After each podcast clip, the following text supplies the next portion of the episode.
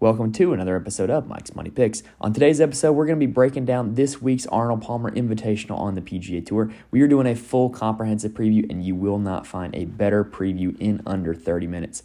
If you are betting the Arnold Palmer Invitational, if you are doing prop picks, if you are playing DFS, or if you are playing one and done, then you are in the right spot. We're going to talk about the course, then we're going to break down all kinds of different golfer profiles. This is an interesting event here at the Arnold Palmer Invitational. Course is Bay Hill, it's very tough, and it is an elevated event on the PGA Tour. So all of the big names are here.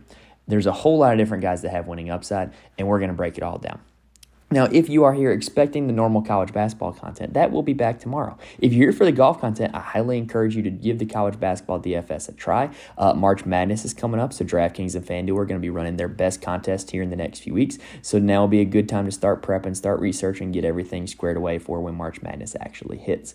Um, we will be back next week um, to cover the next PGA Tour stop as well. Um, those will be coming every Monday night, but the college basketball content will be coming pretty much every other day of the week. So if you're here for golf, I highly encourage you to give that a try. All right, so enough with the introductions. Here on this episode, we are going to break down the course. We're going to break down all the golfers, and we are going to um, talk about strategy for one and done. So we're going to get to it. But first, a quick word from our friends at Anchor.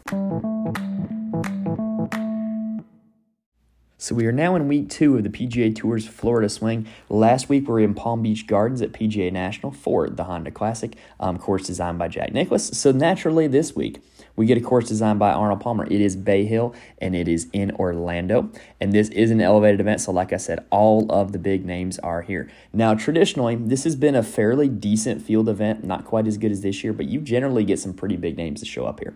Bay Hill is a difficult course. It's not as difficult as PGA National, but it is one of the more difficult non major setups on the PGA Tour year in and year out. It plays very firm and very fast. It has very narrow fairways with a decent amount of forced layups. So, guys, guys aren't just going to be able to bomb driver every hole if they want to stay in the fairway.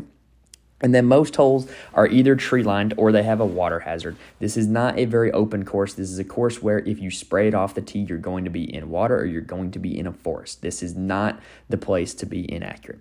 Now, it also features very thick rough. So if you're going to miss the fairway, then you're going to have to get it out of that thick rough. So if all that sounded like I was describing a difficult golf course, it's because I was. Like, this is one of the tougher spots on the PGA Tour. So we're going to kind of talk about some different golfers that we want to target here in a second. But let's go through the quick stats though. This is a par 72 and it is about 7,400 yards, so it is one of the longer tracks on the PGA Tour.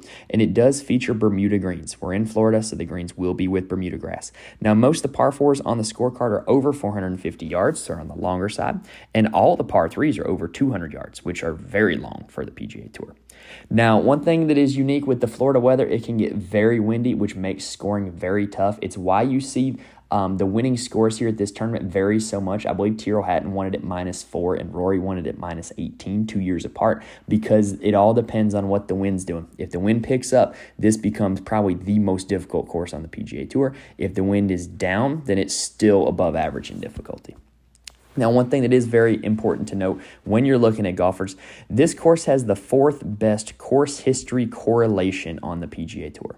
Meaning, out of all the courses on the PGA Tour, the ones that are most predictive year in and year out based off of past success at this course, this one ranks fourth. Augusta is first, if you were wondering. So, in other words, when I'm looking for golfers this week, I would value course history at this course over comp courses, over recent form, over anything. Course history matters here. It's very correlated. Now, if you want to talk about the course comps, though, Torrey Pines has had a lot of crossover success here. They're kind of similar with um, the green complexes, the way they work, even though Torrey Pines is not Bermuda. Um, if you're missing the green at Torrey Pines, you're just going to be in thick rough or in a bunker, not in kind of a depression area, not in a water hazard. That's kind of the way that it works here at Bay Hill around the greens. Um, and then Quail Hollow has a lot of success as well. Another long track, another difficult track, um, and you see some common winners there, such as Rory McIlroy. Now, for the length of the holes, like the ones that we just mentioned on the scorecard, honestly, it's not that different from Riviera. So while it's totally different in terms of the setup, the distances that golfers are going to be hitting are not that different from what you saw at Riviera. So I would kind of value those three as the course comps Torrey Pines, Quail Hollow, and Riviera. But like I said, I am more concerned about a guy's course history here because this is a unique event and because it is very correlated. This is also very similar to a major championship setup. Firm and fast, super thick rough. Guys that excel in majors excel here, and the track record shows that when you look at the past winners of this tournament. Bryson DeChambeau, Rory McIlroy, Jason Day, guys, Scottie Scheffler, guys who do well in major championships. Now, another trend that is here is that international players tend to do very well. Maybe it's because of the windiness. Maybe it's because of a lot of international players come play this event before they play in the Players' Championship. But either way, international players have a great track record here at this event. I would be inclined to think that it's more the wind than anything else, um, but that is definitely something to notice when you're picking players. Now, when you look at the winners here, there's kind of two paths to victory. The first path is to be accurate off the tee and be great on approach because being great on approach and being dialed in will allow you to have a little bit of leeway if you get a wind gust or you know if the wind picks up um, having that little margin for error by being great on approach is definitely worth it because instead of you know having your ball blown into a bunker now your ball is just blown to a 30 foot putt which you can still make or at the worst you're probably two putting for par right now Rory McIlroy and Tyrrell Hatton have the wins here Matthew Fitzpatrick has the runner up this was kind of their strategy hit fairways hit greens and hopefully, you know, by being dialed in, the wind is not going to affect you too much. Now, the second path is like the opposite. Absolutely bomb it off the tee, which will allow you to get it out of this rough easier. It's thick rough, so you're going to have to have a lot of club head speed if you're going to want to get out of the rough. So, guys who are longer drivers who generate more club head speed will have a better time getting the ball out of the rough if everybody's going to miss the fairway anyway. You saw that in the win that Bryson DeChambeau had here, and he also has a runner up, so that represents that path. With both paths, Par is going to be a good score at most holes on this course, so you are going to have to be able to scramble and to get up and down for par. Uh, and making pars is going to win this week, as opposed to some other events that could turn into birdie fests. So there is the details for the course. That's the type of golfers we want to profile. Now let's start talking about the individual golfers. But first, we're going to take a quick breather. So coming into this event, in any format that you're playing, whether you're playing DFS, whether you're betting, whether you're doing one and done, whatever, there's a big three. And those three stand above the entire rest of the field, in my opinion. And I don't think that you can go wrong with those big three. They're the top three golfers in the world right now. It's Jon Rahm, Scottie Scheffler, Rory McIlroy. So let's break them down. Jon Rahm played this event one time last year, and he came in 17th. In that week, he averaged gaining 2.85 strokes per round ball striking, and he gave a full stroke of it back putting. So to me, that represents Jon Rahm's floor at this event. He had a week where he hit the ball pretty darn well and just didn't do well on the greens at all. If he's able to just be average on the greens, that probably sets up a winning formula. And we know Jon Rahm has the upside to win tournaments. He has three wins in his last five worldwide starts, which is insane. Now, Scottie Scheffler is the defending champ here at this course. He is an expert at firm and fast conditions. When you look at his wins, they're all courses that play firm and fast. Scottsdale, Arnold Palmer Invitational, the match play, the Masters. So that's kind of like his thing, right? When the putter cooperates for Scottie Scheffler, he wins, like at Phoenix, like last year at this event. When the putter does not cooperate, the rest of his game is so dialed in that you get a 12th place finish, like at Riviera, or the 15th place finish, like he had here three years ago. So just Scottie Scheffler, good all around game. If you get a good putting week from him, he's probably going to win the tournament. Now, the last of the big three is, I don't know, only the guy with the best course history here out of anybody, Rory McIlroy. Listen to this course history, y'all. He has a win here in 2018. He has four other top 10s, an 11th, a 13th, and a 27th, all since 2015, no missed cuts. Now, his recent form leaves a little to be desired. He's came in 32nd and 29th in his last two starts, but it's all been because of the putter. The rest of the game has really been there for Rory. And I don't know, call me crazy. I kind of see just when they show him on the weekends, he doesn't look fully engaged because he hasn't been in contention. So maybe if he can get off to a good start this week, put himself in contention on the weekend, we get fully engaged, fully locked in Rory McIlroy, who is probably the best golfer on the planet when that is the case.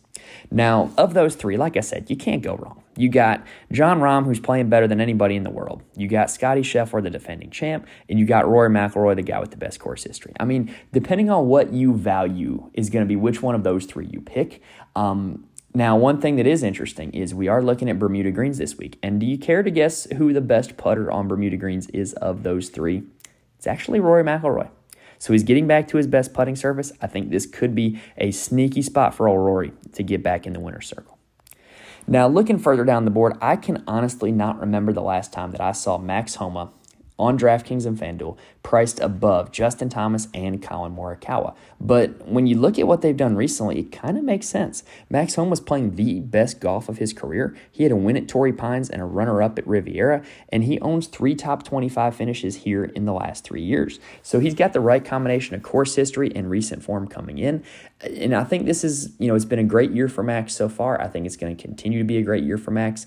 The fact that he has shown the ability to win at the Farmers and to come in runner up at Riviera, that shows that he has the ability to compete in tough fields, which was previously a knock on his career. Max Homa also has a lot of success at Quail Hollow, which is one of the comp courses. Uh, I, I can just keep going on and on, y'all, but I think outside of that big three, Max Homa is probably the next guy that I want to put in my DFS lineups or that I want to make an outright bet on. And I think if you're playing DFS and you're fading the first three guys, he's probably the guy to be settling in on my lineups.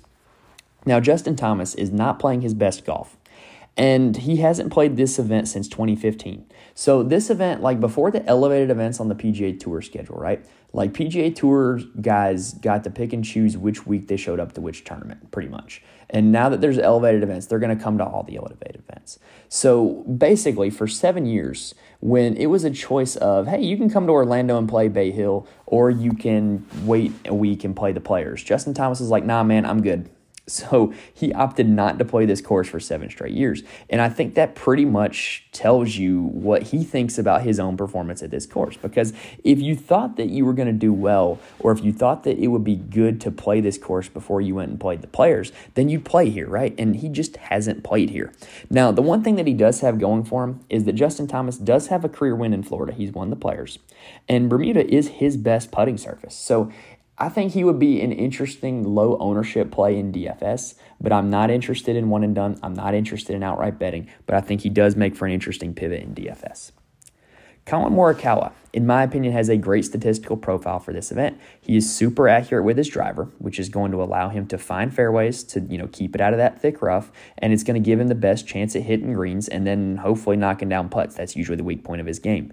Now, people always say with Collin Morikawa that he struggles in like tough conditions. I don't think that's accurate. He's won the Open Championship before, so he can clearly play in the wind. He can clearly play in tough conditions. He can clearly get himself out of pot bunkers and out of bad situations, right? So I don't think that's as much of a concern for me. In his one previous trip here, he does have a ninth place finish, and I think that he does give you some serious winning upside because if he delivers the same approach numbers that he did at Riviera and he just is average with the putter, he gives you the upside to win this golf tournament. Now, Will Zalatoris and Cameron Young are great narrative plays, in my opinion. Both these guys went to Wake Forest, you know, alma mater of Arnold Palmer, and both have cited Arnold Palmer as a big influence in their careers. I think both of them, like, this would mean more to them winning this tournament than winning pretty much anywhere else on tour outside of a major. Obviously, the majors are an exception, right? So let's talk about Will Zalatoris a little bit. Will Zalatoris had a big time injury to recover from. Like, you got to remember, this guy sat out of half of the FedEx Cup playoffs, which is like where these guys make their money. So it must have been tough to, for him to sit out of that. He kind of had a rocky start to the year, but I am back on board with Will Zalatoris after his fourth place finish at Riviera. That's kind of like what Will does, right? He excels in firm and fast conditions. He excels at long golf courses because he's great with his long irons. He excels in major championship setups. I'm not going to rattle it off, but go look up his track record in majors. It's outstanding. And then in his only two trips here, he has a 10th and a 38th, never wished a missed cut. So I think everything sets up well for Will's out Will Zalatoris this week. I think he would be a good guy to bet outright to win the golf tournament. I think he gives you that winning upside. We've seen him win before. We've seen him with a great track record at majors before. And I also think he's a great play in DFS, maybe as your second guy into the lineup after one of the big three. So now let's talk about Cameron Young. So Cameron Young is a guy who pretty much this year had not been playing his best golf, if I'm being honest, but he did kind of right the ship a little bit with a 20th place finish at the Genesis, which is a good sign to me coming into this event. The Genesis is another long track with narrow fairways, which kind of fits this a little bit. Now, why I really like Cameron Young this week, aside from the narratives, is the fact that he fits the Bryson mold perfectly. People don't realize this, but Cameron Young is pretty much peak Bryson without the eccentricity and without kind of the feud with Brooks Koepka. Whatever other pieces you want to talk about with Bryson, Cameron Young is just a much quieter version of that. He hits the golf ball farther than everybody. He has more club head speed than everybody, which means that on a course like this with thick rough, he is going to have an advantage. If everybody's going to be missing the fairway, then the guy who has the advantage is the guy who has the best club head speed coming into the ball in that thick rough. So I absolutely think this is a good spot for Cameron Young. And if the putter can just be average to above average, this could be a very good week for, for Cameron Young. And I think there wouldn't be a better spot for him to pick up his first PGA Tour win. All right, now looking further down the board, Tony Finau is a guy that I play a lot in DFS. He's one of my favorite golfers on tour. If you have watched Full Swing on Netflix, well, first off, if I were to rate it, I would say probably 7 out of 10. Um, I was a little disappointed at how they jumped around chronologically, and I think that they kind of left some stuff out that should have been included. But anyway, Tony Finau on Full Swing pretty much came out looking better than anybody, in my opinion, on the entire season. Like, I already I already liked Tony Finau, but I really like him after watching that. Just seems like an all around great guy, the type of guy you want to root for, the type of guy that the game of golf needs, right? So anyway, I say all that. He's a guy I play a lot this is probably not the best spot for him, in my opinion. He hasn't played this tournament in two years, and he has four total trips here. Two of them are missed cuts, um, but he does have outstanding recent form. He has seven straight top 20 finishes dating back to November. If you're looking for a guy to just come in top 30, I think he's a pretty safe bet for that, but I don't think that this is a week where he gets back into the winner's circle. Xander Schauffele and Patrick Cantlay are two more that I'm kind of in the same boat with Tony Finau. I just don't think that this course is the best spot for them. When I think of both of these guys, I kind of think of TPC courses. Just, you know, kind of your standard run of the mill, pristine conditions, you know, everybody's hitting greens type of course. And I just don't think that this is kind of their spot, in my opinion. Um, neither of these two guys have any course history to speak of, meaning that if they thought they were going to do well at this event, they would have played here more often. So um, I'm kind of just off Xander and Patrick Cantlay for this week. Now, Viktor Hovland is the last guy at the top of the board that I am going to mention. And statistically, about the only thing he has going for him is that he was the runner up here last year. And so that could definitely play into him having some success this year. All right, so that does it for the top of the board. Let's take a quick breather and then let's talk about some value play. I mentioned at the top how the undisputed king of course history here at Bay Hill is Rory McIlroy. Well, second in that category has to be Matt Fitzpatrick. In his last four trips here, he has four top 10 finishes. It doesn't get much better than that. Well, it actually does. If he had won the tournament, which he hasn't, he actually only has one win on American soil in his career. It was last year's U.S. Open. This would be a great spot for the second, given his success here in his last four trips. However, his recent neck injury does have me a little bit concerned. He kind of let everybody know about it at Pebble, and everybody kind of expected this after that, and then he missed the cut. Um, and then he came in 29th at Phoenix, which is pretty good. And then he missed the cut at the Genesis last week. I don't think the Genesis was a great course fit for him, so I can kind of excuse that a little bit. Um, and then I also think that maybe, you know, taking the week off at the Honda, getting that extra week to heal it, maybe that neck is back fully healed. Maybe we're going to see full strength Matt Fitzpatrick. I'd love to see what he says in interviews this week to kind of see if we can gauge on if his health is 100%. But I definitely think that the course history definitely gives me a little bit of interest in playing him. Now, speaking of course history as well, we got to talk about Jason Day. So, Jason Day has an incredible combination of recent form and course history. He actually won this event in 2016 and has never missed the cut. And his recent form coming in is also incredible. He has three straight top 10 finishes. We're starting to see Jason Day turn back the clock like it's 2015, and he is just excelling in all areas of his game, especially on the putting surface. Like, this is like giving me vibes of watching him right now. It's giving me vibes of prime Jason Day in 15 and 16, where he was in contention in seemingly every major just because the guy kept making putts. And I think that he has the potential to do that this week. This is a course he has good success at. Jason Day, absolutely on my radar for this week. Now, looking further down the board, Tyrrell Hatton has to round out the top four in terms of course history. He has a win here in 2020 as well as a runner up finish here last year. He's a European guy who excels when the weather gets tough. He had a super high winning score, um, only minus four um, when he won this event in 2020. And so I just think that if you check the forecast for Orlando and you see rain and wind in the forecast, he's a guy that you got to plug into your DFS lineup, and I'm not afraid to bet him outright, especially in bad weather. Now, Keith Mitchell is a guy that I definitely have to talk about. So, we've talked about here on the podcast before the Rory comps, right? Where for whatever reason, at courses Rory McIlroy plays well at, Keith Mitchell plays well at. And, well, who's the king of course history here at Bay Hill? That's right, it's Rory McIlroy.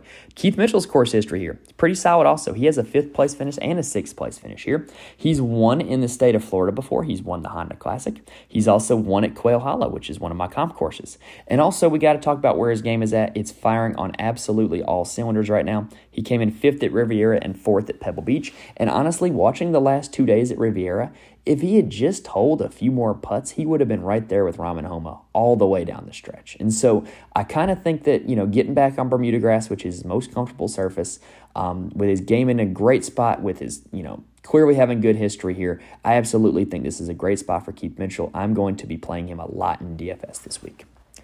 Now, this could be a Keegan Bradley week, y'all. Keegan Bradley has played this event every year since 2015 and has not missed the cut. And he has done so without even putting that well. He averages losing 0.13 strokes per round at Bay Hill, which is not good. It's below average. But you got to remember with Keegan, he's not a good putter anyway. He's a well below average putter. So this is actually not putting that far above his baseline and he still have good results here. So I actually think that this could be a really good week for Keegan, especially if the putter cooperates. Recently, the putter did cooperate for him, and he had a runner-up finish at Torrey Pines. Definitely a great play on DFS where if you do get a good putting week from Keegan, he's probably going to give you a top 10, and at that price tag, that is outstanding from Keegan Bradley. Wyndham Clark is another guy that we got to talk about. He has great recent form coming in. He has eight straight made cuts, four of which were top 20 finishes. And he is another guy that, like Cameron Young, he fits that Bryson mold of a guy who is just going to bomb it and be able to get it out of that thick rough. And so, another good spot for Wyndham Clark this week. Now, in terms of recent form, Seamus Power would like a word. He has nine straight made cuts, one of which was a win at Bermuda. Bermuda is not a difficult course by any means. It's not a long course by any means, but it is a course that you can see some wind and some weather. And so maybe there's a little bit of um, a little bit of a correlation there between winning at Bermuda and then you know doing well in at Bay Hill. Seamus Power is a European guy, you know, so he should excel in these windy and you know rough weather conditions. Gary Woodland is worth a mention as well. He came in fifth here at this course last year and was ninth in his last appearance at Riviera. Course history, check. Recent form, check. Okay, I'm willing to um, play Gary Woodland this week. Lucas Herbert is a resident short game specialist on the PGA Tour, and it showed up last year when he came in a seventh place finish.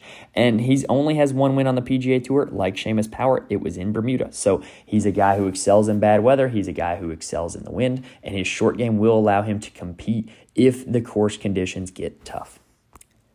Min Woo Lee is a guy that I like a lot solely because I'm willing to trust the talent. Like we've seen this guy win on the European Tour. He's supremely talented. Last week he was our one and done pick at the Honda, and he really didn't let me down. It, you know, T26, which is not bad. At an event like the Honda where the purse wasn't that big anyway, it didn't really hurt me to have picked Minwoo Lee last week. I'm probably not going to want to pick him at another one and done event all year. So I'm gonna I'm willing to trust the talent of this guy. I'm willing to go back to him in DFS this week.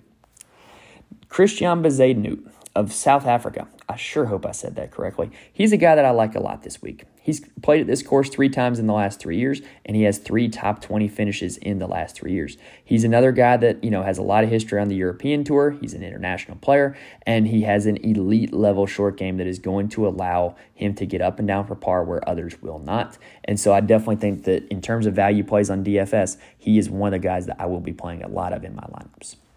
Now, below 7K on DraftKings this week is um, it's not the best you know, pretty much there's no guy down here that checks all of the boxes. There's guys that check some of the boxes, though. And so um, the first guys that stand out to me is you could go back to Justin Suh or Eric Cole, who had great performances last week. I was really impressed with Eric Cole, even though he didn't win the golf tournament um, at the Honda Classic. He never really looked flustered down the stretch. He looked like he belonged. Um, he looked like he had been there before. And so, you know, staying in the state of Florida, I kind of think that there might be a little correlation with the finish at the Honda and finish here at Bay Hill. So I think that Justin Suh and Eric Cole are both worth a look in DFS. Adam Svensson is a great iron player with good recent form, but he did miss the cut here in his only appearance last year, so that kind of concerns me a little bit. Alex Smalley is a guy who excels in difficult conditions. Recent form is not the best, but he did come in 38th here last year. That's a made cut. If you play a guy in the 6K range on DraftKings, a made cut is all you're asking for. SH Kim seems like a solid bet to make the cut, like he has in four straight events. Played him at the Honda last week. Not the best finish, but again, he made the cut, and for your value plays, sometimes that's all you need. Ben Taylor probably has the best recent form out of anybody who is down here in the 6K range. And then Thriston Lawrence would probably be my dart throw um, out of anybody in the 6K range. He's won on the European Tour before. He's an international player. He's played in all types of environments. Um, and I just think that he's a little more talented than his price tag. And so he would be a guy that I would be looking at as a dart throw. All right, that does it for the value section.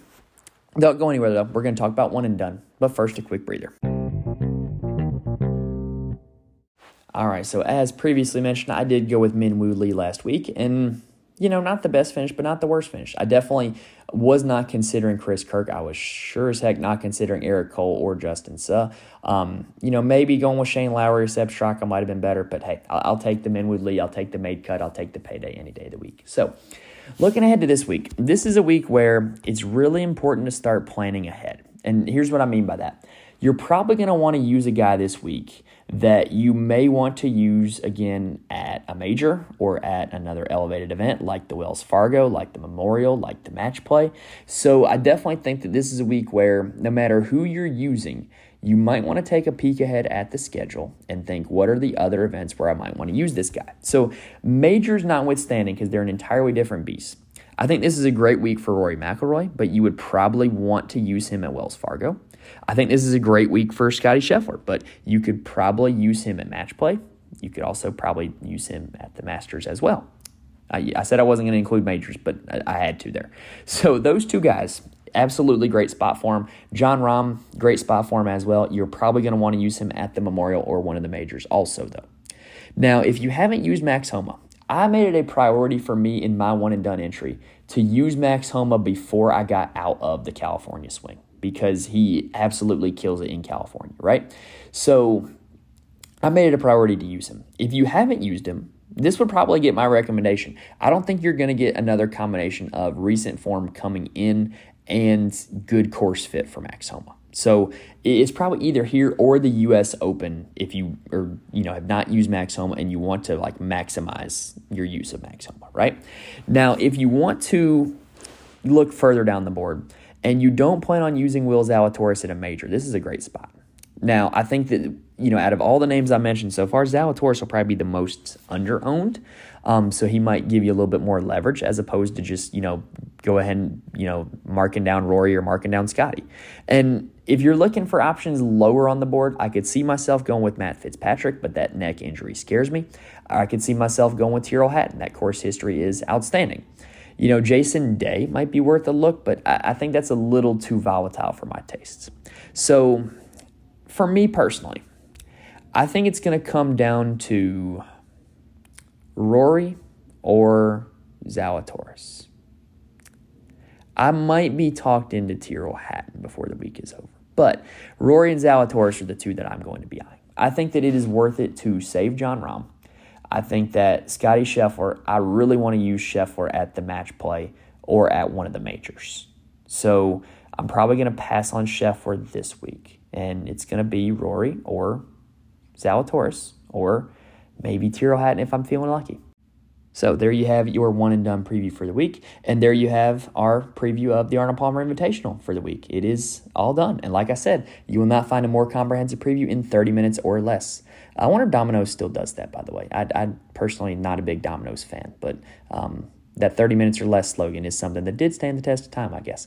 Anyway, that does it for the covers this week, guys. If you want to see my full DFS picks for the Arnold Palmer Invitational, head on over to the Patreon, patreon.com slash Mike's Money Picks.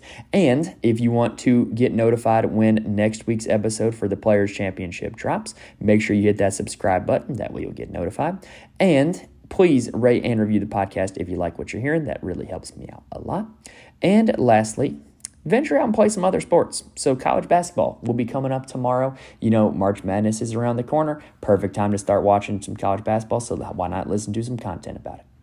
All right, hopefully that did a good job of selling you on that. If not, I'll see you next week for the golf coverage. Anyway, Thank you guys for listening. Best of luck to all your endeavors this week, whether it be one and done, betting, DFS, whatever. Best of luck to you. Hopefully, I gave you guys some good plays. Thank you guys for listening, and I will see y'all next time.